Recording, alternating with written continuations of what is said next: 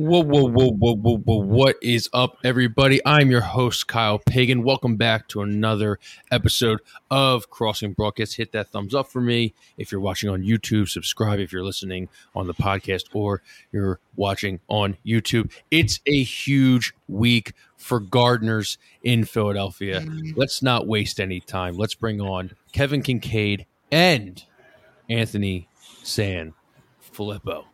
Fellas, how are you? What's going on, man? Can't Doing complain. good. Doing And- good. I think I think I've gained the upper hand on the sinus infection. I was going to ask. Yeah. Hopefully no loogies in this episode. You know, I held it in until the very end on Tuesday, but I think I think we're clear here. I think the chest congestion is all right. I've replaced it. I'm in the Christmas mood. I got my Chevy Chase. Nice. Merry Christmas, kiss my ass. Here. That's there you good. go. So Very happy good. Hanukkah. Kiss his ass, kiss your ass. And I'll tell you what, I'm impressed with you, Pagan, Why? because you went down. You are pure Philly, man. You were at the Jim Gardner tailgate yesterday. That's it. That's solid, solid work by you. Big I'm serious. I'm serious. I you want to talk? I recorded it because Mhm. I was in the middle. I had a I had a um, a meeting that I a Zoom meeting that I couldn't. I missed the six o'clock broadcast. I recorded it and then sat there and watched it after the fact. That's how much I really wanted to see it. And you were there, and that's Yeah. awesome. Boots on the ground, baby. Just how just how Jim Gardner wanted it. I mean, he was at the he was in the Soviet Union. He's been probably in Iraq. He would want me boots on the ground in a Bala Cynwyd target in the back right half. You know, tailgating with with the other people of Philadelphia. Yeah, it was it was awesome. And and he came out and he said hi to everybody and he shook hands. He he didn't kiss any babies. He did kiss a dog. Um, and they took pictures with everybody. And he's just shorter, shorter in person than I thought. Yeah, yeah, he is. Yeah. He is. yeah. But he's a great. He's a great guy. Just a totally. I met him years ago for the first time, and you know, of course, I've had opportunities to you know be around him. You know, dozen times probably over my my career. Mhm. Uh, just always been a gentleman and a real real sweetheart of a guy. I mean, he's going to be missed. It's going to be different watching the news and not see him there. It's just it's just odd, especially for somebody who's been he's been there my entire life, pretty much, and uh, so it's definitely going to be different. You yeah, Kev. I mean, you've story- you've always had good uh, thoughts on the on six ABC. Hmm. What do you think about the whole? Uh, what do you think's next for them? You know, it's funny because I wrote that just like, you know, it's funny, man, because sometimes when you do a story, you spend a lot of time working on it and you think it's going to be good and then nobody reads it. But then Mhm. other times you just barf some bullshit out of your head onto a page and it gets like, you know, 20,000 clicks or whatever. That was the case with that ABC article that I wrote, I guess, in January. I think, I think when he announced that, or when they announced that he was going to step back from the 11 and just do the six, but they've just enjoyed market dominance in Philadelphia like I've never seen before, man. And it was just and funny thing is that like there's no, they don't do anything fancy.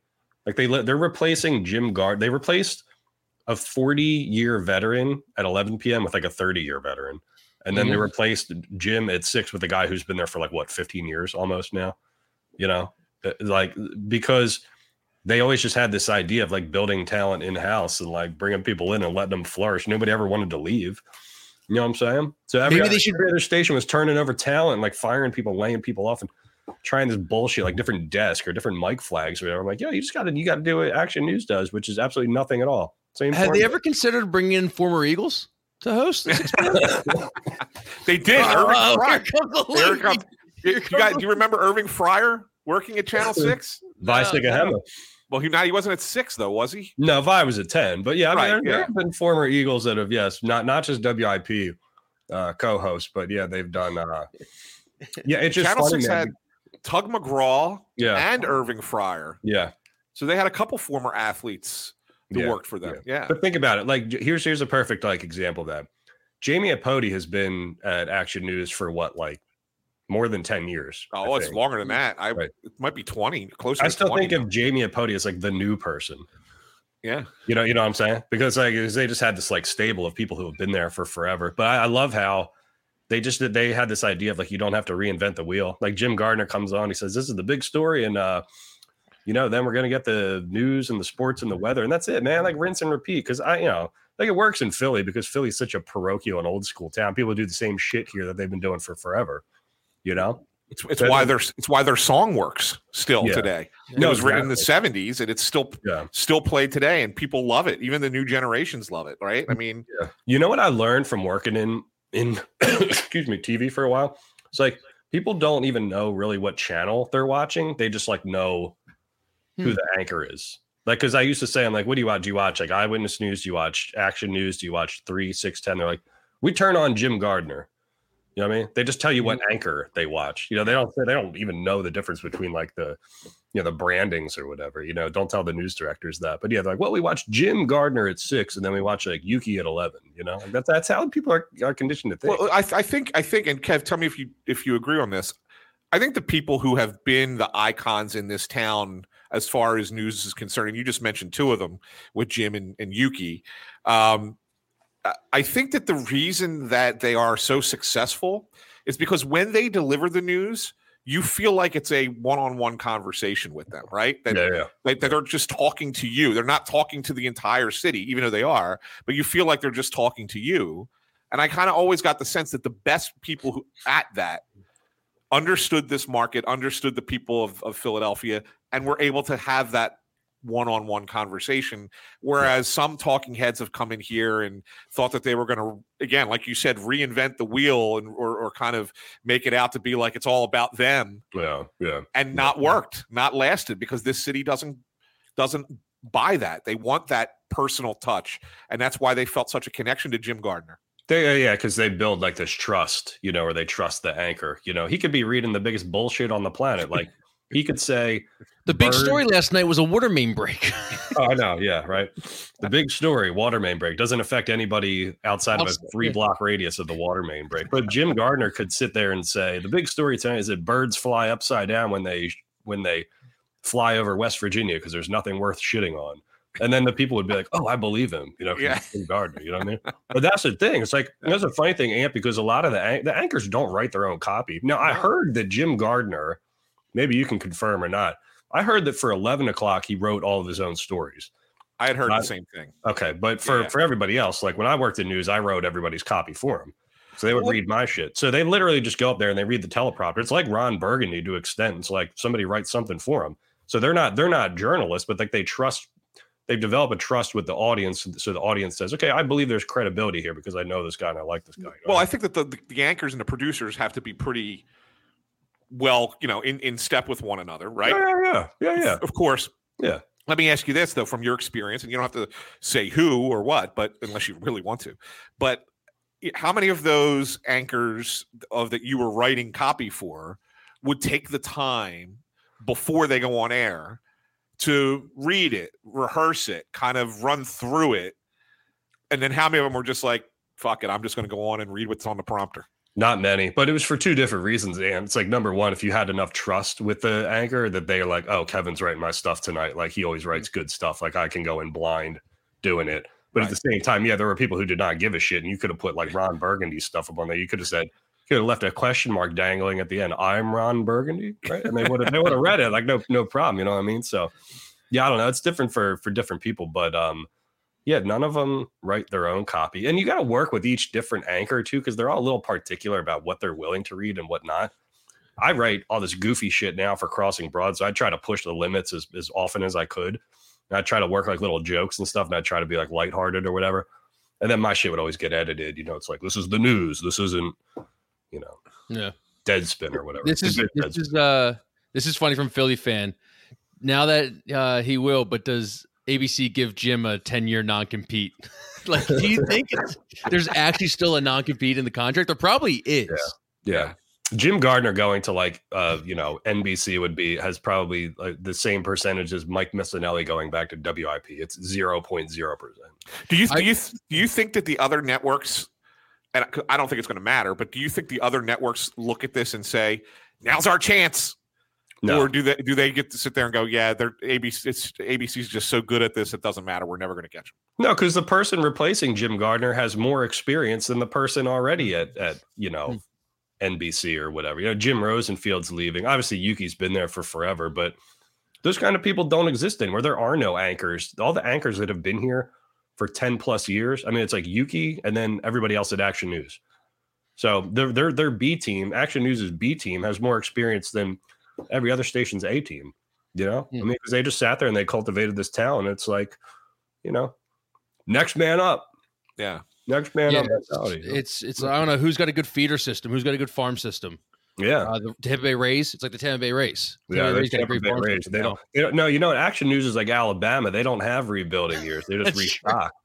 They reload. They don't rebuild, man. There's no rebuild. There's no drafting for Action Yeah, they got they got Saban in there signing five star and four star recruits in the uh, in, in some little home out in uh, the Malvern area because everyone always comes back. Everyone always comes back. It's it's like you you go to Topeka, Kansas, or you go to Walla Walla, Washington, and then you just come back. You Gillian Mele. You go to Fox News. You're tired of uh, talking about Yeah. Trump. Hey, let's go. Let's come back to uh, six ABC and got a And job. she's like a life. side. She's like a sidebar piece. You know what I mean? Like if if you've poached anybody else from Fox, or if somebody else from Fox came back, imagine if like Steve Doocy went back to wherever the fuck he's from, and then he was like relevant. You think he's like, oh, we got this big guy from Fox News, and then he's like your seventh guy on the on the pecking order. You know, what I mean? Let me ask you this question because I, I I don't I honestly don't know the answer to this.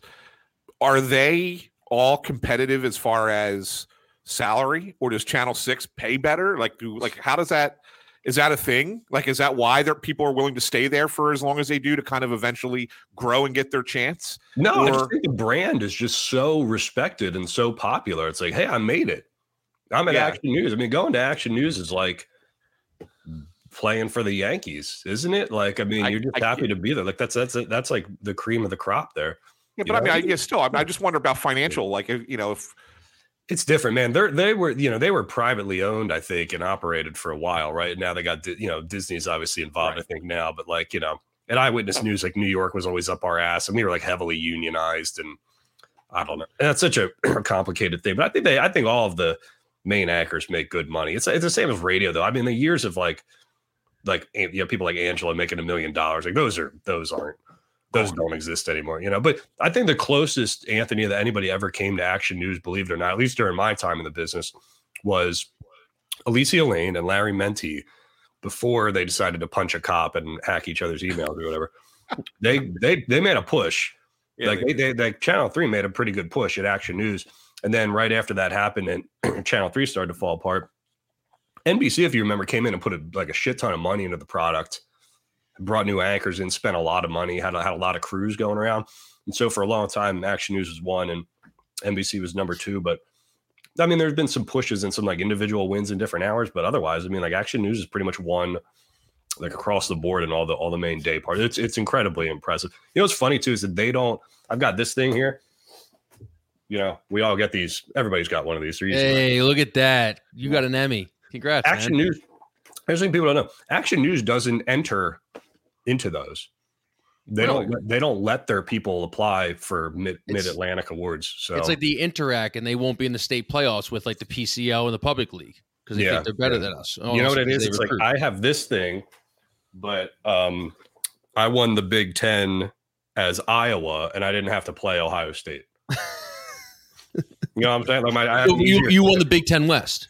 I won the Big Ten West. Yeah, yeah. this this award has uh Northwestern written all over it. You know, what I Yeah, mean? you're yeah, you're Pat Fitzgerald winning yeah Northwestern and, and just patting your resume. you didn't and- have to play Penn State or Michigan, right? And there's a there's a good point. And it's funny, like you- like I don't want to steal. You're, you're the host of this, Kyle, so I don't want to steal your thunder here. But you know, Cooney's going to be coming on in a bit, and he just sent us a little t- a message about uh, Larry Mendte and Renee Chenault actually winning an 11 book, 11 o'clock book, coming out of NBC's primetime lineup. I think that's what makes Channel Six even that much more impressive because ABC has never really had that dominant primetime lineup leading into the 11 o'clock news yeah, yeah. Lead in is important. Yeah. you know and and, Yeah. and i mean nbc had it for years nbc carried thursday nights. That was the big comedy night right? And they they had all the those for for years and years and years. And then yeah. cbs when reality shows were popular cbs had a big lead in with with the reality show nights and and and stuff. And abc was always just kind of there. And then yet everybody would flip to action news hmm. instead of just stay on the channel that they're watching Which is So crazy. pretty- the research, yeah, the market research shows like most people just typically just leave on whatever they have. That's why whenever you know how the Super Bowl rotates between Fox and ABC Yeah, and NBC and CBS. So when we would get it every four years or whatever it was, I mean the share, the market share was ridiculous. But you know, the game would end, they'd have like post game or whatever, they'd shove some stupid new show they were trying to promote into that hour, like Blue Bloods. Here's the first episode of Blue Bloods or whatever, you know. Yeah. And then like our news would come on at like one in the morning or, or midnight or whatever, and you'd still get like a bazillion listeners because they probably just left the damn TV on. You know, went out to smoke a cigar or whatever. They're drinking a beer. It's like, oh yeah, I left the TV on. But I mean, it's just yeah. I mean, most people don't touch remote. People would actively go hunting for action news just because that's what they knew, man. That's crazy. You'll you'll never see market dominance like that, Uh, like ever again. Probably. Yeah. There's a station in Atlanta called WSB that does really well. It's kind of like an action news, but you know, you had good you had good people at other stations in this market who just could not even like sniff action news jock straps. All right, as long as Yeah. I want to talk about the local news for an entire hour, I do have to drive the conversation. we have to drive the conversation away from. So, so, sorry for that, that tangent there. That took 20 minutes. Also, I've seen a couple of people in the chat be like, "Hey, what the fuck does Kyle have all over his lip?" I'm a big cold sore guy, baby. I'll have this for the next week. So you know Yeah. what? Get used to it over here. All right. Herpes simplex one. It's hereditary. Don't get any fucking ideas out there. All right. Um, Gardner Minshew officially the starter, and you know what? I know, I know, I have no, I have no other uh, reason, but I've, but I've officially bought in. I mean, there are rumors already that the ball didn't hit the ground in practice yesterday. He's eulogizing his old coach, Kevin. You touched on that for Monday. He worked out all summer in a in a converted prison van. Mhm. Do you remember last year when he won in New York and he walked into Nick Sirianni's office and said, Hey, what do I got to do to be QB1? And Nick Sirianni told him, Absolutely, you, you, could, you could light the world on fire and you will, Jack never shit. be, you will never be QB1. Yeah, now, yeah. this dude, I think he's ready for, for Christmas Eve. I, I didn't hear a lot about this, but I forgot he's playing for a contract basically next year. He's going to be a free agent yeah, next year free agent. and and I kind of feel like an asshole for uh, for getting uh, the Dallas Cowboy uh, the Dallas Cowboys at minus three and a half when the uh, when the line was going to a total free fall when we were wondering what the uh, what the news was. But listen, the Birds got eight Pro Bowlers. They've got nine alternates. This is a good team. Gardner Yeah. Minshew doesn't turn the ball over and whatnot. You said it first, Kevin. Your article. I don't think anyone would be shocked if he goes out and throws four touchdowns on Saturday. I, I think that's how we're lining up here. We've seen it before with AJ Feeley. We've seen it before with Koy Detmer. We've seen it before with Nick Foles and Jeff uh, Garcia. He's our baby. So, Yeah. how do you feel about uh, Saturday night? I feel fine. I feel good. You know, I got as much confidence in Gardner Minshew as anybody, right? Like I say, and on Tuesday, though, on our Rational Tuesday show, I just think the big talking point or the big focus is that the offense is going to have to be different, right? You know, because there was so uh, ironically, it's it's the stuff that got Jalen Hurts hurt is probably going to come out of the playbook on for this game. Not, not Averages- because they hey. don't want to. Gardner averages five yards a carry. Well, he's not a he's not um you know who's a white stiff. Uh, he's not Christian Hackenberg. You know Mark, I mean, like he can, he, he can scoot if he has to. But yeah, I mean, he came from an air raid offense, so you know, and his his touchdown to interception ratio, college NFL. I mean, it's it's good. I mean, remember he he took the job from Nick Foles in Jacksonville. Like he's he's no joke, right? And um, you know, Dallas got Dallas Guy, like we were saying, has played some of his best football with Mhm. Gardner Minshew there because he just he loves targeting the, the tight ends too, and he's got better talent, better receiving talent this year than he did last year. So why why not? I mean, the Cowboys are coming off a loss, and they barely beat the Texans too. I don't I don't, see why. You know, if I was a betting man, which I'm, which I am, I would I would take the six points. I would take six Yeah. points absolutely. And what do you think? As you're sitting around the holiday ham, you've got the sweet potatoes off to your left, you've got the mash off to the right, got a little green bean casserole right in front of you, filling up your plate. It's about halftime of the game. What's the score? I th- I think the bet of the of the week is taking the over in this game. Um, if I'm an if I'm an Eagles fan, I'm not worried about the offense. I think that they can still put up points. Like Kev just said, Minshew is a legit guy. Look at quarterback. There's a world of talent around him. Um, I just think that they're going to be a little bit of concern. I think Dallas can do the same. I think Dallas can put up. They have two running backs who can run the ball. They have a decent off. I'm not a big Dak guy, but he's not terrible, right? I mean, it's let's be fair. You don't think he's ass like LeSean? I don't McCoy think said? he's ass. He's not ass. Uh, Is that legitimate analysis, by the way? Should he be allowed to say ass on? See, where does where does analysis start and where does it end? Because now I feel like in today's world, people love that LeSean McCoy clip, but back in like 20 years ago, like that would get him fired off of S- FS1. But then you kind of look at it and you're like, at the at the same time, I'm gonna need LeSean McCoy, and if I do watch FS1, I don't know who does, but if I do watch FS1, I'm gonna kind of have to believe that LeSean McCoy has a good analysis and actually has like kind of the best interest in mind, or is just like a dog and pony circus show. Yeah, yeah. Well, I know a man who can comment on that. Let's bring him in. Kevin Cooney. Do you think that calling somebody ass is legitimate commentary on national television? Well, if it's FS1, nobody's watching. It's like a tree falling in a forest at that point. But yeah, look, it's. I, I personally wouldn't do it. I like the Kev. You you've known me long enough. I like to think I have a higher standard. But yeah, LeSean McCoy. Are you surprised LeSean McCoy called somebody ass on television? No, no. We would call somebody ass on crossing broad, you know, but I don't. I, I expect. uh Well, it is shady after all, you know. Mhm. So, It's yeah. a network with Colin Cowherd on five days a week. What do you expect? Colin Cowherd. Yeah, Not a Colin Cowherd guy, Kev. I, I would love Colin to be right one time. yeah. That's very true. Yes, you can. You can actually go through the record of of stuff that's I- verifiably wrong. Yeah, one of my favorite things is actually uh Funhouse is the one Twitter account. They used to follow Francesa and make fun of Francesa all the time. He's now turned his sights on Cowherd and just absolutely rips Cowherd every day Yeah. on stuff Cowherd gets wrong and then pretends he gets right later on. Well, yeah. Well, great. Funhouse, Funhouse, like was I think Francesa went after Funhouse pretty hard. Yeah, he Tried sued to him get- tried to like sue him or tried to get him take taken down or something. because they're using clips. Right. Yeah, exactly. Yeah. but but was Colin Cowherd not wrong? Backwards hat on Carson Wentz can't be a good quarterback, and now look at him. He's going to be on his fourth team in four years. Yeah. Okay. He was right on that, but it took and then he also said that Carson Wentz was the greatest thing ever in year two. So, you know, like all of us.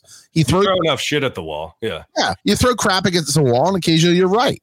Yeah. Yeah. That's Kevin, my what, career, to be honest. What, what's uh what's good, man? What are you doing? You you're teaching and you got and you did some did you do a shift on the fanatic the other weekend? I'm teaching uh, at Maritime Charter High School. They like when uh, I pull, I plug them. Uh, I'm doing some AP freelance. Uh, I was next to Anthony the other night on the Flyers. I did the Sixers last night, and uh, I'm doing a couple shifts over the holidays here for 97.5s. Doing uh, Gargano's shift tomorrow with D Lineham. And uh, then next week, I'm filling in either for on that 10 to 2 or the 2 to 6 shift most of the week. Okay, I have a very, very important question for you, and I may have to pull. I may have to pull up the map here and send it to uh, Craig so he can pull it up here. Um, that neighborhood, the location of your school, Yes. um, Has the worst Wawa ever. Yes. what is what is the name of that neighborhood? See, I always refer to it because I'm old. Uh, and, and Kyle has reminded me of that a couple times about my uh, use of screenshots. Thank you, Kyle. I, No, uh, you're you're you're deep fried G- GIF that one time. oh well, it's cool. I brought it up actually just hitting the G- the GIF button on on my phone. That's all I did. You're you're actually giving me credit that I was able to generate something, Kyle. Yeah, So anyone that doesn't know is Kevin posted a Ben Simmons GIF. It was the one of him passing to Matisse Thybulle against the Hawks series. I couldn't even tell if it was Trae Young. I couldn't tell if it was Matisse Thybulle. I couldn't tell if it was Ben Simmons because it was just so deep. fr- It looked like it went through a deep fryer. It was And your definition. Yes. Okay, I get it in an HD world. Yes. it looked like it was recorded on my Motorola Razr from early 2000s. Don't knock it, man. and here, here we are. Also, we have uh, we have mended fences, as you can tell. So let me let me narrate this and explain this for people who have no idea what the hell I'm talking about. There is a sh- there is a little neighborhood on the other side of Aramingo Mhm. uh, and and Lehigh that is technically now I lived in this neighborhood for a couple years. I didn't know what to call it. Some people call it Fishtown, but it's not really Fishtown. Some people call it Kensington. It's not really Kensington. Some Some- people call it Port Richmond, but it's not because you got the train tracks that are blocking it.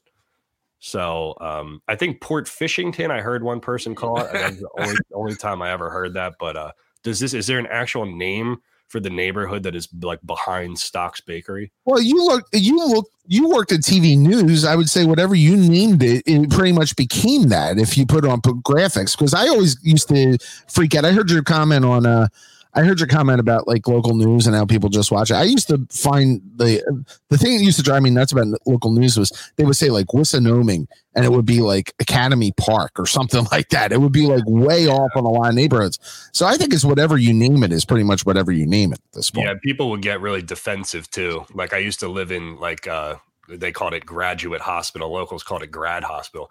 And my assignment manager would be like, there's no such thing as graduate hospital. Graduate hospital doesn't exist. I'm like, I don't know. I live there, man. That's what we call it. So I don't Yeah. like, you know, and you get people get all people get all defensive about this Uh, shit anyway. Like, no, this is my neighborhood. That's not your neighborhood. You know. The Fishtown Northern Liberties fight. Oh, Yeah. I tell people I live in Old Kensington. They go, no, you live in Northern Liberties. I don't think you live in Northern Liberties. I don't think of anything in that area being Northern Liberties. But it's just funny how it's like this is like this is what makes me laugh too about the Sixers and Chinatown thing too, because like we said, it's not. It's going to affect Chinatown. The arena is going to affect Chinatown. It's not. It's not in Chinatown. You know what I mean? It's why. It's why these like. It's it's it's funny because like on a serious note, like you know, if, if there's actually like real boundaries that were recognized by the city or something, then it would make this all easier. But anyway, back to sports.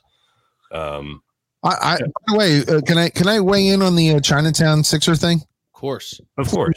Please build that arena. Please, please, I beg you, Josh Harris. I need that Wells. I need the Wells Fargo Center to go away. I need Wells Fargo Center to go away quickly. Okay, why are you not a Wells Fargo guy? Well, all right, and Anthony can state this uh, for the media. It's awful. Okay, I think there's no charm in the place. It is without a doubt the dullest arena I've ever been in in my life. It, it just, it, and they haven't won anything there.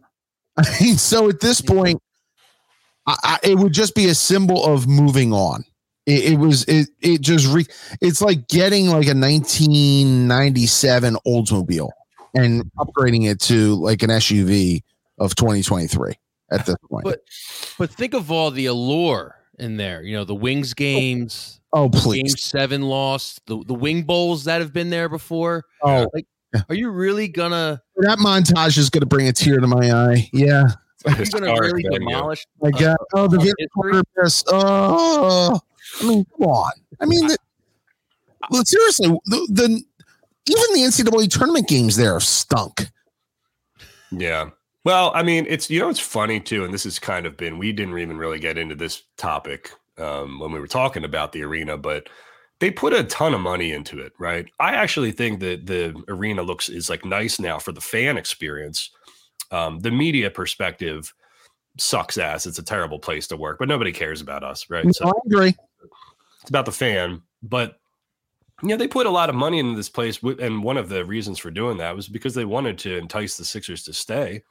You know, because they're was the- renters, they're I tied. would say that, that it, it wasn't the o- it wasn't one of the reasons. It was the reason. well, that was probably yeah. You're right. It was the. It's not. They, they know the Flyers fans don't give a shit. Flyers Right. fans just want to go and watch the game. They don't Yeah, care. Flyers fans would go to an empty rink in Delco. exactly. Watch the game. Yeah. Exactly. Yeah, that's right. They don't, care. need the, the Flyers fans are not going to the game to get the vegetarian sandwich and the poke bowl or whatever we were Right. talking about a couple of shows ago, right? They don't give a shit. There's a Delco crowd is not eating like Asian fusion in section 215, right? But that that that you know, splitting it off from from that is yeah, is this one of the main sticking points, right? Because because when the Sixers leave, inevitably they'll leave. If they don't go to Market East, they're going somewhere else, right? So this is a foregone conclusion, as as we all know. But yeah, I mean, you're gonna have the Flyers and you're gonna have the Wings and like, you know, frozen on ice, right? And uh, yeah. Well, and Kev, here's the other part. Like, what concert's going to want to play the old arena? In a sense, if you have a shot that you can play a new arena or an older or old arena, you're going to play the new arena. It- yeah, it- yeah. the NCAA tournament is going to the new arena. Everything that has like some value in the city, if they ever decide to get a political convention again, it's going to go to the new arena, especially if it's downtown. Yeah, that's true. And they should get and that you know if you had you know other marquee basketball matchups, if you wanted to have a Big Five game in there, if you wanted to have like Neumann Goretti playing somebody in the city championship, you could do it there. If there's a push for a WNBA team, they could play it there. You know, you're right. It's gonna be there's gonna be competition between the Sixers arena and and they'll lose parking revenue and uh, they'll lose the concessions. They'll lose a ton if the Sixers end up getting their own place. So the 2023 mayoral election is really going to dictate a lot of this, right? I mean, we we know that, right? And you know, I mean, if Helen Gym w- gets goes in and wins, it, it's going to get killed. It's not going to end up there. yeah. So your alternate locations for it, and one that I keep hearing is a, a, a you know a dark horse spot, is not too far from where the Wells Fargo Center is, and that would be the Navy Yard. Yeah. We're just going to build it further to the suburbs and further away from the people who are like from like Montgomery and Bucks and, And less public and less public transit infrastructure too. Let's point out. with Yeah, a with a with a subway system that doesn't even go that far. Yeah. So this is this is what I think my dark horse candidate is. I think they would love for the stadium to get killed, and they're like, you know what? You don't want it here. We're gonna move it over to Camden. Just just imagine the amount of stuff that they could do in Camden. They could Yeah. revitalize. They've already re- revitalized the waterfront. They could revitalize every single neighborhood in there. I went there to a concert in the summertime. I probably hadn't been to a concert before high school, probably about 10, 12 years ago before that. I, I couldn't believe how much has changed on the waterfront due to them, American Water, and everybody else that is still there. I mean, they could definitely revitalize that. And I think, you know, in the back of their mind, I don't think Josh Harris and, and Blitzer and, and David Adelman would, would really care if, if they went over to uh, Camden. Well, and that's a that's a you know Helen Gym if she does win mayor, I think he, she has to be um, aware of the optics of you know what it would mean if the, they lost the Sixers entirely, Mhm. you know, and if they left the city and they went somewhere else. I don't think that's what you want for sure. Um, you know, how much do you weigh a win in moving it away from quote unquote the Chinatown area to them just packing up and moving to, to Camden, right? I don't know how you how you weigh those two things, but uh, I've just like observed in general, like these top when people write about the arena or people share opinions about the arena, it just seems to fall on very basic lines of like people who don't care about sports, who aren't basketball fans, who are just ambivalent or whatever, they think the arena is a bad idea. And the people who are sports people say, yeah, why not? You know, I mean, of course, there are Sixers fans and other people who say, well, you can just, what's wrong with staying where you are? But, you know, the people who don't care about sports just default to this knee jerk thing of like, oh, it's going to be bad for the neighborhood. Like, you don't fucking know anything about that. You just, you're not a sports person. And so you think, oh, sports, Sixers, this is bad. You know, there, there's a very surface level basic. There's no depth to the argument at all, you know? So I would just like to see a little more, I don't know. And, and I think it's different. Everybody goes back to when the Phillies, uh, you know, John Street tried to shoehorn the Philly Stadium into that Chinatown area, and that was an awful idea. But you're talking a lot of differences.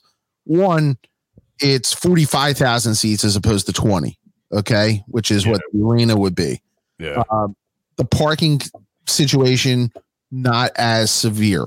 Uh, you're talking also time of the year in a sense of uh, basketball is pretty much a mainly winter sport where your tourist your tourist influx is not as great as opposed to in the middle of summer when in theory the city has its height of the tourist season.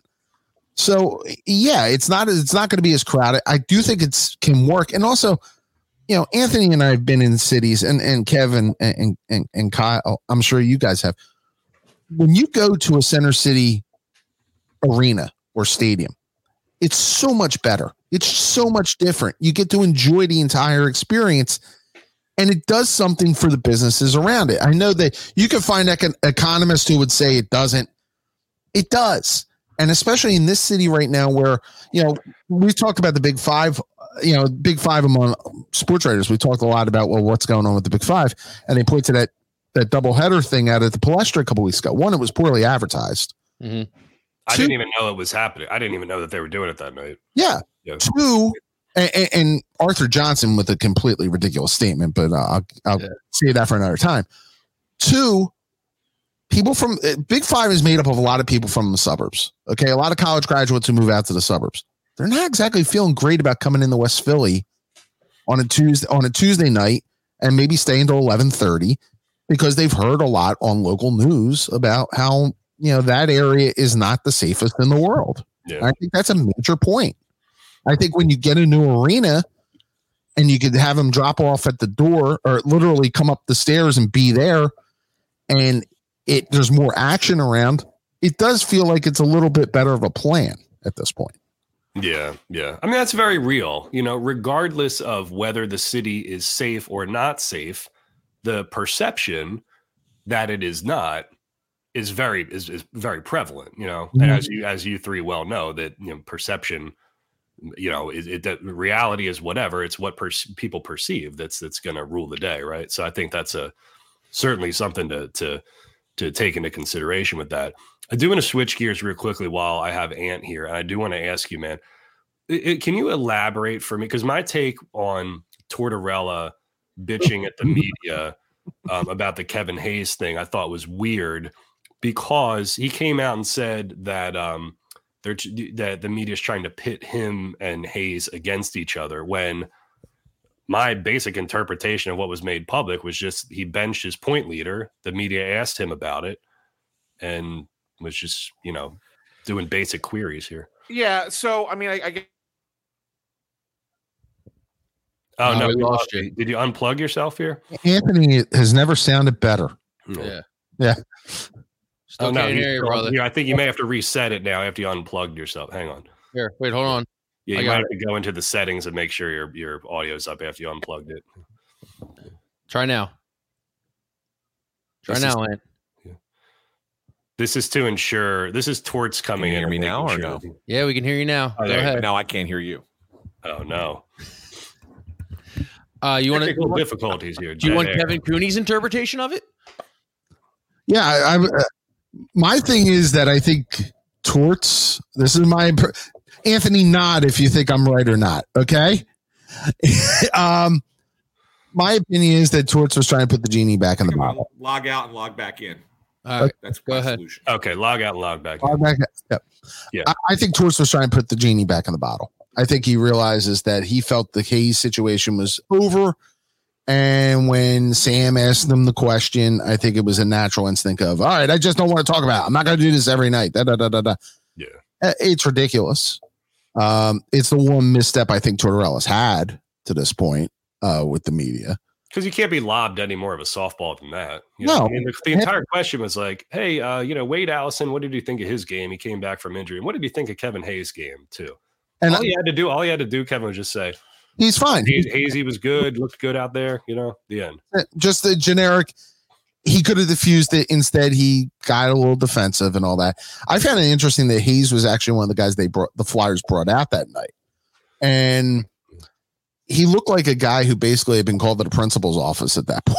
point and it was like he had he had little interest in being there and you know it, it's going to resolve itself at the trade deadline i get this feeling but Yeah. We'll yeah. see. Yeah. I don't know. I just, I wouldn't let Anthony, are you back with us, man? Yep, I can hear you guys. All right. I will toss it to you then.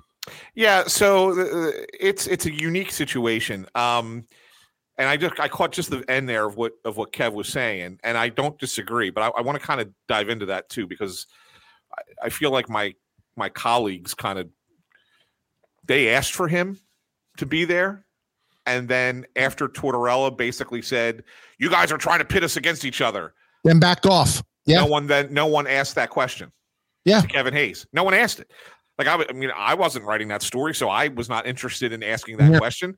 But they asked for him to be there, and I'm standing there and I'm looking around, and no one asked. And so I said, uh, and I asked the first two questions because I was like, all right, well, we got him here, and this is kind of awkward, so I'll ask him about the team and about Travis Konecny. Does Does Torts think he can bully the guys, bully the media? Is that and that's kind of like a tactic of his? I, I mean, maybe, maybe mean, a little bit. He's, Maybe he's a little kind of bit. created that uh, So- that narrative. I think so let's- fair narrative. let's dive into two things here to, to, to really kind of answer Kev's question.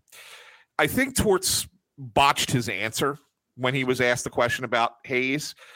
He he probably really wanted to lash out at Sam Carchidi and did not do so and got himself kind of caught in between.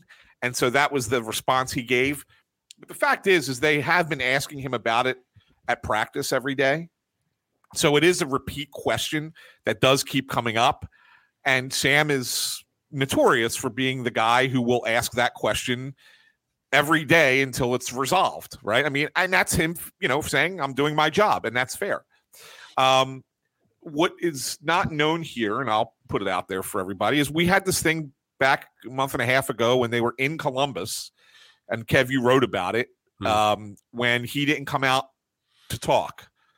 If Yeah. you remember, Yeah. Tortorella just blew off the post game press conference, sent the assistant coach Brad Shaw out to talk, um, and then the next morning wouldn't give Sam an answer Yeah. to the question as to why he didn't come out and talk.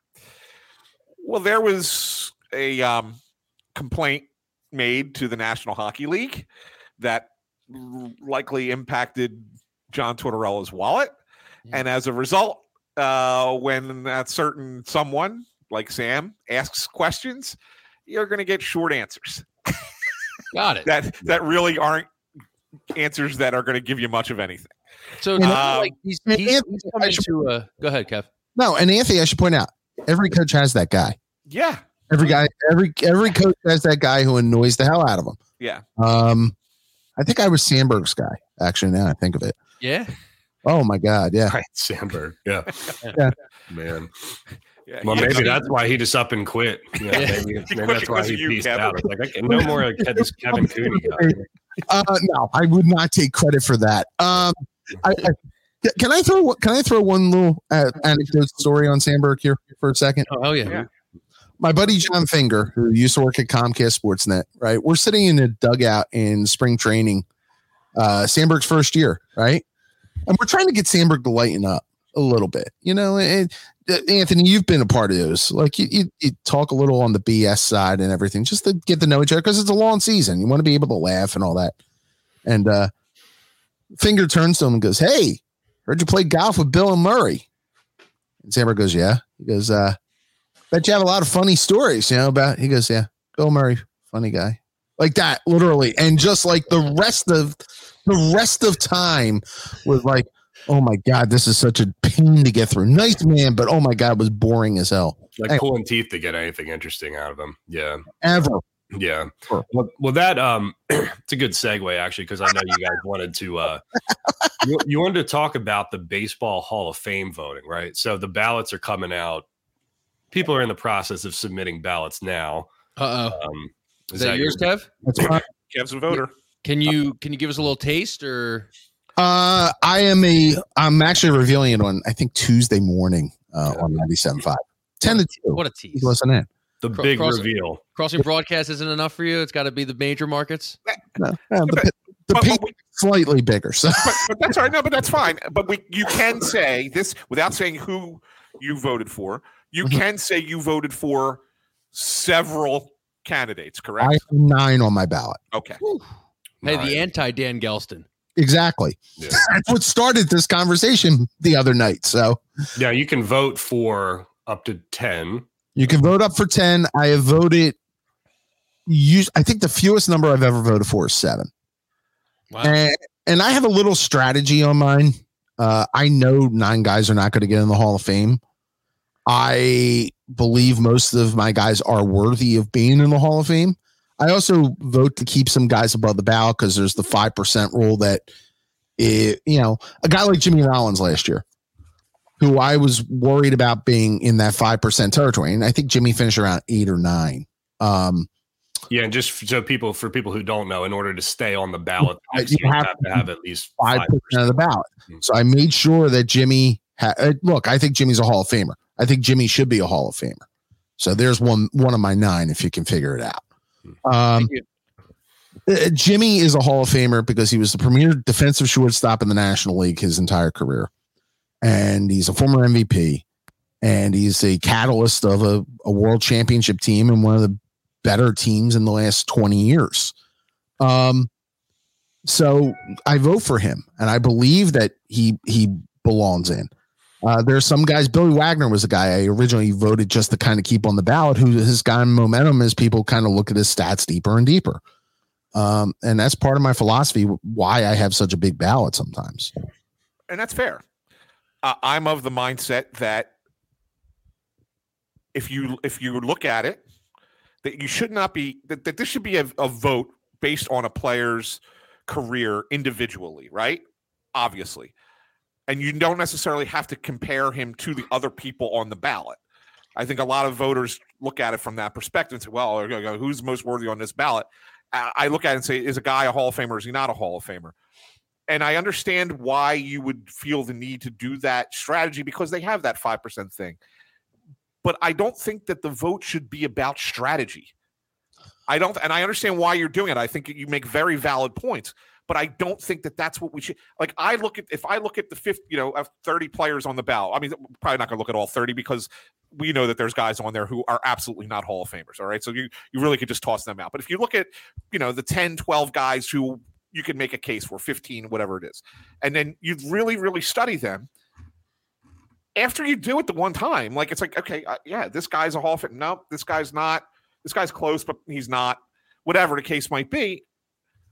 How does that change from one year to the next? Well, I'll tell you how it changed. Okay. In my, in my like, if, it, for me or for you as a voter, when you had a backlog of the steroid guys, okay, the way that we did when it was, you know, uh, uh, Bonds and Clemens and Sosa and McGwire and all that, and you would talk. There were some years that you know there were there were 13 guys you could have legitimately voted for. Okay. And you're trying to parse out who belongs on and who doesn't. That's kind of, and you have a 10 ballot limit. You can vote for up to 10. Okay. So you have to be strategic about the 10 you voted for at that point. And I kind of keep that in mind. Um, you know, it, it, it's a little less daunting now without Bonds and Clemens kind of hanging over the whole thing and McGwire and Sosa are not on the ballot. You still have Manny and A Rod and all that, but um, it's not as overwhelming as um, as it used to be. But I still kind of maybe that mindset will change on my mind as we go deeper and deeper into this. I only have a few more years. I think I'm eligible to vote. Um, so oh, yeah, they, they, they do they age you out or they price you out? Like what what happened? So the rule is now that you you had it used to be you had it for the rest of your life. Well, there were a lot of people who, quite honestly, had not covered a baseball game in 30 years who were voting for the Hall of Fame. And so Cooper to kind of narrow the voting block and everything, they made it where 10 years after you lose your BBW card, um, baseball writers, Baseball Writers Association of America, who's in charge of the voting. 10 years after you're not covering the sport full time, you probably will lose your vote. Uh, you can still petition to keep it. Uh, I think I probably won't.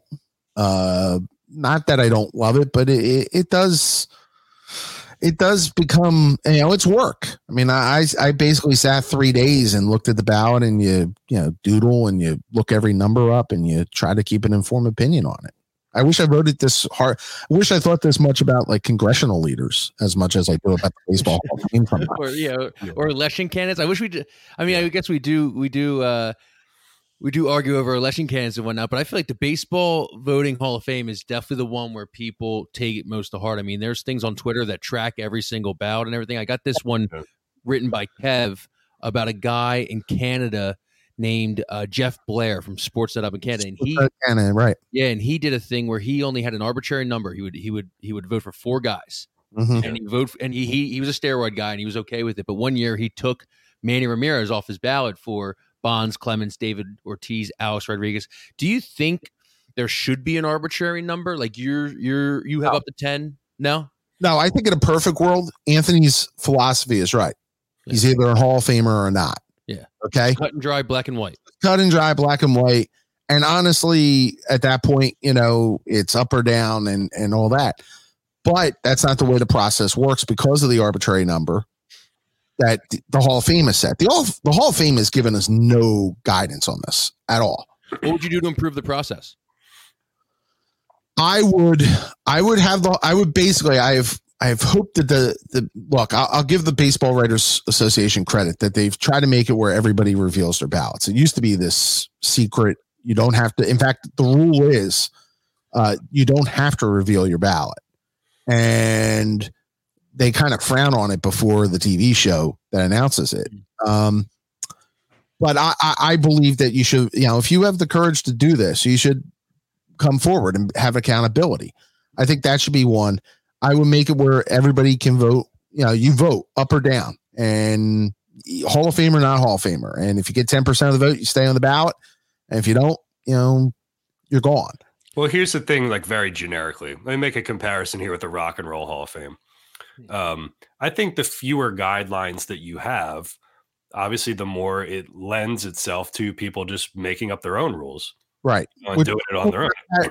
Which I had to do with the steroid era. Yeah, Which- yeah.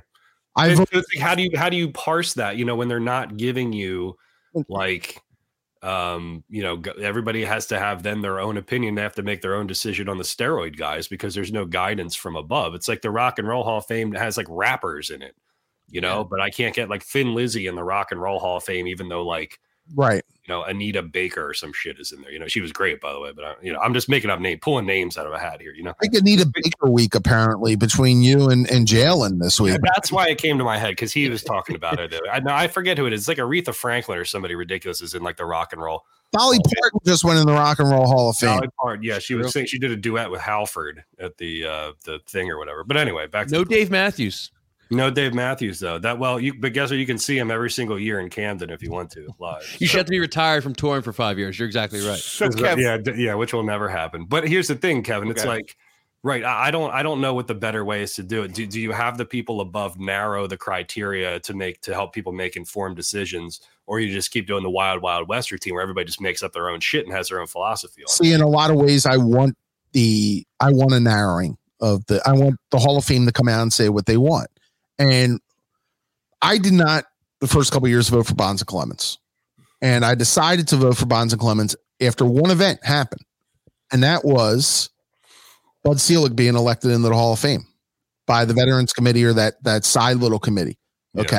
And Joe Torre and Tony La Russa and all them. Here were guys who benefited from those steroid guys. Okay. Selig with the sports growth, Torre and and, and La Russa both knew they had people in their locker room who were using it Mhm. and they benefited. So how am I keeping Bonds and Clemens out, who were never one? It was kind of not illegal within the sport; it was illegal in society Yeah. at that point. It was unpoliced. They turned the blind eye, and yet they're in. And the guys who made all the money and who did all this, who didn't quite, who may have known what the the, the landscape was, but everybody else was doing it. I, I I had to put them in at the same time. Now, I do have a different criteria for Rodriguez and and um, I'm tipping my hand here. Uh, I have a We'll get the whole list before the end of the show. I think. Oh. yeah. This is what we do. We lull we lull you into a false sense of security, and then you just give us your list. and Kyle have like this like Putin like in, interrogation tactic going. That's the cold sore. Yeah, it's, it's the cold sore. I'm just staring into it. It's like Moley and Austin Powers. So bad. Um, So hold on. So uh, uh, Rodriguez and Ramirez, since they failed test or since they were suspended because of it, I have a different standard. Okay, you saw the sport get dragged through the mud, go through a congressional committee. You're not getting my vote. You're not, and especially Manny, who failed three times. I mean, come on. Did you vote for Ortiz last year? I did because he never officially failed the test. So, so that's what I want to ask. How much is it officially like a popularity contest, and how much is it like, well, you know, this guy did steroids, that guy did steroids, but this guy did steroids, but was never actually suspended? Is it is it kind of like if A Rod and Bonds were those guys? Well, Bonds never officially suspended and everything, but they had the whole Balco case and everything. Same with kind of uh, well, A Rod was suspended, but By the way, the other part on Bonds, Yeah. if if you take uh, Game of Shadows, okay, and he suspends his career in 1998, that he sees the uh, the home run chase and decides he's going to start juicing up because I'll show how great a player. If his career stops that moment, he's a Hall, Hall of of Fame. Famer. yes, Yeah. I 100 percent agree, and that's and that's what. So. Same with Clemens. if he wasn't such an asshole, do you think he would be in the Hall of Fame, Barry Bonds? There's a lot of assholes in the Hall of Fame. True. True. Well, I'll tell you one who was left out because he's an asshole is Curt Schilling. yeah. Yeah, and I voted for Curt every year. And uh, am I comfortable with everything Curt's done? Of course not. I mean, you know, I don't, I, you know, I, I don't like what he's done, but I think also we, this will get the Kinkead, this will be right up Kinkead's out. I think we can sound too pious when we start using that as a reason to keep somebody out of the Hall of Fame. Mhm. Um, that because our feelings were hurt. Okay. We're big boys. We ought to know he's still the best big game pitcher uh, of his time. You can pray to God he doesn't say anything stupid on the uh, on, on, on on the the dais, right? on the dais, Yeah. but uh, I just couldn't. I couldn't use that as the reason to keep him out. Look, here's I'll make another parallel here. Let me go back to the Rock and Roll Hall of Fame well here. Um, Ted Nugent should be in the Rock and Roll Hall of Fame. Okay. Ted Nugent said and done a lot of stupid things. People have strong opinions of him, but if you just look at his music in a vacuum, he deserves to be in the Rock and Roll Hall of Fame. Curt Schilling should be in the Baseball Hall of Fame if you look at his baseball prowess in a vacuum, right? So we're really asking ourselves a question, Kevin: Is it the Baseball Hall of Fame or the Morality Hall of Fame? You know what I mean? And mm-hmm. everybody's got to. I think, I think people have like strong personal Right. feelings about that stuff. A lot of journalists cross the line during the Donald Trump era and with the stuff that Schilling was saying, where it's like, you know, I'm going to take a personal stand because I think this is personally right or personally wrong or whatever. I think once you go down that Yeah. that slope, really, there's no coming back. You know, you kind of like kind of you're kind of in it. You know, and, and I don't like when people from our business try to put their own views on somebody because that's not what we're raised in J school. Yeah. Our, our thing is to report what we see. Yeah. Okay. And if people think that Curt Schilling's an asshole because of what he's done, then they'll figure it out. That's not my job to say that. Mhm. Okay. Um, I, uh, with the steroids was always different because the morality issue did come up with the steroid thing. Mhm. Um, but it was a baseball thing. But that It was a competitive. It was a competitive advantage thing. You don't have a competitive advantage because you're a Republican, right? You No. know what I'm, you know what I'm saying? well, unless you get a good Republican umpire. What You know. That's true. That's true. well, Like, you see the line of you see the delineation, the thing Oh, that I'm trying to oh, say. do, absolutely. But Yeah. I, I mean, look, let me be honest. There are sports, some sports writers who love playing God. I'm not always, I'm not always that type, but I, I try to take my job seriously when, when I'm doing it. Yeah, I mean, I mean, you can, and and we could go so many different paths with this, but keep in mind, there's only been one player in the history of the game elected to the Hall of Fame unanimously. I mean, and are there more guys who deserve to be elected unanimously? Sure. Yes, but there were sports writers who, you know, were Oh, elitist, entitled jackasses who wouldn't vote for a certain guy just because they didn't want them to get 100% on the first ballot. Right? I mean, is that is that is that right? And there's also guys who didn't vote for a guy who's like, well, he's going to get in, so I'm going to vote for someone else to keep him on the ballot and not let that guy get it. But that to me, that's that's asinine. That's you vote for who deserves to be there. But that goes back to your original point, Ant, of like it's not it's not the ballot versus the ballot, it's the player or the Hall of Fame, right? If you had Right. Mike Schmidt and Chipper Jones and George Brett, who else was the third baseman? Wade Boggs. If you put them all on the same ballot, you would vote for all of them All for the. Hall of Fame. You wouldn't say like, well, you know, I got to order them one through four. Yeah, you know what I mean? Like, so I think people have to more people have to have that mentality when they go into it.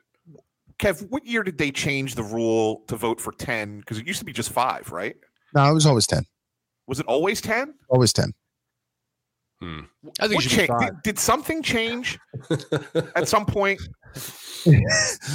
Well, a lot of things change. No, over no, the- no. I mean, with the with the process, the voting process. It used to be 15 years on the ballot. Now it's 10. Okay, I, I knew there was something that changed. There's a difference of five in there somewhere. something- Yeah, yeah, exactly. Yeah. You were you were close. Yeah, Yeah, That would not be part of this podcast. Please stop. yeah, yeah. Um, final. Who wants the final thought on the Hall of Fame stuff? And Ant or Kev? Take it. Take your pick. No, Uh, I mean, I just I'm I I believe in this. Look, I I think that the Hall of Fame, and I think what a lot of self righteous Twitter baseball fans don't realize is that the Hall does celebrate the sport more than just the people that get elected. You go to Cooperstown and you walk through that building, and you will see players who are not Hall of Fame players get memorialized inside that building Hmm. with, with about their accomplishments and their achievements and great things that they've done. But there is the one hall where all the plaques are that is reserved for the best of the best. Hmm. And that's what people like Kevin Cooney are voting for the Yeah. best of the best. So to me, it should be a smaller group of people. And I think if too many people get on the train of vote for nine or 10 guys, if you get up to 70% of those people doing that, you're going to start watering it down. And I think that that, that cheapens the trip up there, just for me personally. And that's why I believe in a smaller Hall of Fame. Can I- can I ask Kyle one final question before we uh before we wrap this up? Uh, Kyle, uh, are you going to be hanging out in front of the abandoned Wawa to say goodbye to Jim Rosenfeld now? Is that the way it's gonna work? I'm a big I'm a big abandoned pier guy. I'm a big Target guy. You send me you need me boots on the ground anywhere. Hey, when are you retiring? I'll, I'll show up to uh, your abandoned shop right from your childhood home. Uh, uh, it's an Acme, by the way, and I'll see you in 2081. Then at this point, Okay. All right. My Yeah. going away party would be at Zern's in Gilbertsville, the farmers market, which went deep, defunct uh, many years ago, but provided like half of my music collection. So that's where that's where uh, my mine will Mine's be. gonna be at Lansdale Catholic once the uh, once the attendance nosedives for good, and uh, it's just abandoned two, two hallways. class in school. It's already happened. God, I didn't know anybody still went to Lansdale Catholic. I drive Hey, hey, yeah, you over there gonna send your kids to North Penn with the Publix? Yeah, my kids ain't going to private school, man. I went to Boyertown, man. You think I, I would send my kids to private school? I'm a judge. I'm a judge today, and my kids all are Ellen. Yeah. Gotcha. Coming up on the next uh, crossing broadcast, a discussion of public school versus private school. We'll do that. Hey, hey, listen, I've done both, right? You guys know how big I am on St. Joe's Prep, being a proud alum. Wait, St. Joe's Prep alums like to talk about St. Joe's Prep? You know, you know how much I do that, right? And it is a cult that we do, and it's Tim and I do it. In our, Anthony, are hat time. you, are you the only prep alum not in Jersey right now? Because the football team is. Yeah, the entire football team is. Yeah. But I did, but I did not send my children to the prep. My boys, at least. Obviously, my gr- my daughter couldn't go there, but Now, why why is that? they all went to public school. He couldn't afford it. they would have given me a no, but they would have given me an alumni discount, right? I mean, they, yeah, but they there's would- got to be like an an NIL. There's got to be like a fund for like everybody to continue. yeah, no. If you're an al- if you're an alum and you have a kid that wants to go there, they will they find a way to get. We them. had, can I tell a story real quick? And Kevin, you may laugh because you may know who I'm talking about. But the morning executive producer at Eyewitness News was a St. Joe's prep guy. So like he would always like send me with the camera if something came up. He'd be like, "Hey, uh, you want to go do the Speedy Morris story or something?" I "Yeah, sure. You know, I got to, I actually got to know like the prep like PR guy, but even though I was like a Abington. part-time free Bill freelancer dude, you know. former AP writer Bill Abington. See, let me just Um, say this: St. Joe's Prep alumni love St. Joe's Prep. Boyertown alumni don't give a shit about Boyertown. Well, my my I sent both of my sons kind of like, hey, let's go check it out, whatever. And my oldest son hated it, didn't want to go, and so he went to public school. And my younger son kind of was like, yeah. Eh, he was kind of a wishy-washy. I'm like, all right, fine, that's it. Just go to public school. and then Yeah, again, but they turned out and they turned out just fine. Just fine. Yeah. Just fine. Oh, I would say I would I would argue North Penn is a better education than Lansdale Catholic, and you save yourself seven thousand dollars a year. I'd be the first one to tell you. I'll still I rep the green and gold wherever I go. But yeah, I mean, it, but you know, I'm I'm an alumni of Lansdale Catholic, and North Penn, you're just another statistic. Yeah. Alumnus. I'm I'm I'm Father Judge, and I, I am a statistic. Well, there you go. We appreciate uh, having statistics on the show with us. Yes. Crossing broadcast. Thanks, So what- Kev. You're a good sport, man. So what do we get out of Kev? We got Alex Rodriguez and J Roll. No, it's a no. A Rod's a no. You're No. out to know. Okay. Yeah, All right. J Roll's a yes. So that's one of his A-Roll. nine. yeah. And but A Rod and Manny are not in the nine. So if you look at the I'm teasing it like Howard teases his top ten NFL teams every week. No, I will, there will be no comment on that from me. Uh, I will just say I hope that the guy who hasn't voted for anybody in like three years, I hope he continues his streak. I hope he votes for nobody for the rest of eternity. Nobody is good enough for the Hall of Fame. and still covers 162 games a year. Yeah, Uh, high standards for whoever that was. You know, Well, Kev, thank you so much, man. We really appreciate you coming on. Enjoy your holiday. Have a great holiday, guys. See you soon. Thank you. thanks, Kev. All right. Um, hey, people, we'll we'll get people out of here with this. Kev, uh, you wrote a story earlier this week about a perfect statistic for your stocking stuffer for your Jonathan Gannon hating uncle. People loved it when we did it for Thanksgiving. Oh yeah, yeah. It's going to happen again. You're going to be sitting around the dinner table and Mhm. whatnot, and you're going to need your. Uh, your, your uncle's going to fight with you. I met I met WIP dad. I met WIP uncle this weekend in Chicago. The guy wearing Perfect, dude. The Seth Joyner, dude. Holy shit. the He Seth tells Joyner like jersey with the collared shirt is the is the is the dad of is, is the outfit of choice for dads everywhere. And now with Christmas Eve and the Eagles are playing, your uncle, your father, your grandfather are all going to be dressed in their favorite Chuck Bednarik, Seth Joyner, Randall Cunningham jersey with a collar shirt over top. I think uh, my dad has a Runyan jersey. I think it's his. I had a Kyle Perry jersey. Not many people. they, they have that. it when my well, here's a story my dad you know would get together with like my uncles and like some friends or whatever they have a cardboard cutout of donovan mcnabb that they put up like near the tv so they set donovan up and then he has a rubber brick it's called the bad call brick and it's Yeah, got the, I had uh, that. Yeah you'd say throw it you're supposed to throw it at the tv when there's Mhm. a bad call but now they're all flat screens and they're really expensive you can't throw the bad call brick at a friggin like 85 inch you know what i mean That is So, true. uh, That is yeah, true. But, Yeah. but anyway, yes, I'm sorry. We have to arm people with information for their arguments. So, uh, what is it again off the top of my head? Oh, we yeah. have the Eagles are the only NFL team, and Craig can pull it up. okay. Here it is. The Eagles are the only NFL team that hasn't allowed an opposing quarterback to pass for more than 250 yards this year. Last time the Eagles didn't allow a quarterback to throw for more than 250 yards in a full season was 77. Yeah. Jim Hart's 240 yards were the most against the Eagles. I remember that Jim Hart game like it was yesterday. Actually, no, I don't. It was 19. Do either of you know? I know who Jim Hart was the quarterback for. Do either of you know? I'm going to say the Lions. It sounds like a Lions quarterback. Nope. The Arizona Cardinals. St. Louis at the time, but Okay. St. Louis Cardinals. Yes, Yeah. that is correct. All right, People yeah, forget that's we're in the NFC East for a while. Who? Yeah, a while. Jim Jim Hart, while, not yeah. not Jim the Anvil Neidhart uh, from the Hart collection or whatever. or Mouth of the South, Jimmy Hart. or mouth of the Jim South, Lyon. Jim There's a Jim Leonhard who's the new quarterback of a Big Ten or new uh, coach of a Big Ten team, I think, or he was Wisconsin. All right. Yeah, there's some good Jim Hart knowledge for you there. That that came straight out of the Bruno and Mays playbook right there. um, but yeah, look here. I'll just say this real quick. Like it's just proof that the scheme is doing what it's supposed to be doing. Right? You're supposed to limit passing yards. You're supposed to limit big explosive plays over the top, and uh, that's the reason that you see this. You know, so okay, you say whatever you want to say about the rushing defense. Um, but by design, they concede a little bit in the running game in order to limit the big passing plays. So that's it. You don't have to like the scheme. You can hate the scheme, but within the framework of the scheme, they're finding success. Respect the scheme. That's right. You got to you got to tell your uncle. You got to say, "Listen, Uncle Mike, it's all about scheme and design here. This is what they're trying to do." So, That said, I think both teams are in the 30s this week.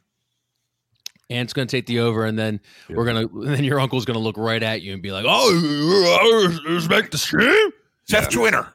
Yeah, Seth Joyner.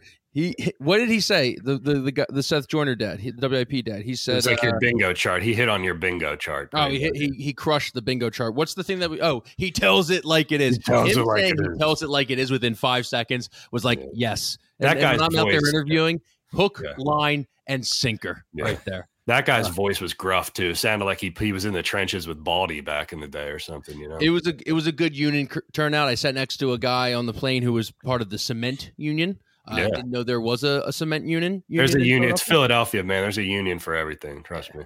Yeah, that guy either drove a truck or he was in he was in the uh, steam fitters union. I would say. Yeah. Um, we should unionize. You know. Should we Yeah. unionize? should we? Oh. Is there I a don't, revolt? Don't let anybody hear that. We might get fired. They might try to Live on- fire us. live on crossing Can, broadcast? can we can we can we unionize for a, a company that's not an American company? It's a very good question. Ask the lawyers. Somebody call a lawyer. We'll get Phil on here. You know, ask him about it. you know. Hey, fellas, happy holidays, Merry Christmas. Same to you Yeah. guys. Happy holidays. Thank you to all the listeners for uh, rejoining the Crossing broadcast relaunch this year. That's a New Year's shit. I'm saying we can do that next week. I can say all that next week. Do you you don't want Oh, to I do? thought that was. I thought you were about to have your Jim Gardner moment there. Well, I just want to thank all of the everybody who's listened to us for 47 years. You know, we only have 40. How many do we have left? We have 46 and a half years left to go before we match uh, Jim Gardner. until we hand it off to our own Brian Taff. That's By the way, right. you, you like how I circled that around, right? Yeah, I was just surprised that you weren't going to do a you weren't going to do a joke saying "See you in the new year." The classic. Yeah. See you next year. Oh, the classic, classic guy in the office. Usually works in accounting. Try to avoid him in the break room. Just hey, see you next year, guys. A lot of people are getting to see you next year. Hey, today. thanks, mom. My my mom says we're all the best. Thank you, Mary. Wow, always- that's that's awesome. Merry Christmas, Mary. Yeah, Merry Christmas. Mary's been a day one. Um, all right. Well, that's everything. Thank you to Ant. Thank you to Kevin Cooney. Thank you to Kevin Kinkead. Thank you to Craig, who looks like Chip Skylark, if anyone remembers Fairly Odd Parents from back in the day, behind Yes! the scenes right now. That's a great- Um, c- come on, Craig. Come on. That's a great reference. Do it for the people, Craig. Is he wearing a Broad Street Run T-shirt right now? I think he is. Look at him. Wait, lift up the hat a little bit. Uh, uh, Let's see some of the hair. Let's let's see some of the hair. Chip Skylark. Yes, that's Chip Skylark. fantastic. I like. Oh, that's good. Looks really good. Though. You look like you're gonna go. You're ready to go to see Taking Back Sunday or something with the uh, diagonal diagonal bangs coming. Uh, he's gonna rock out to Stacy's mom after we get off the broadcast. Yeah, a little bit of dishwalla on the ride home. Yeah. Jimmy Eat World or Dashboard Confessional? Who's Uh, better, Craig? Neither. Okay, all right.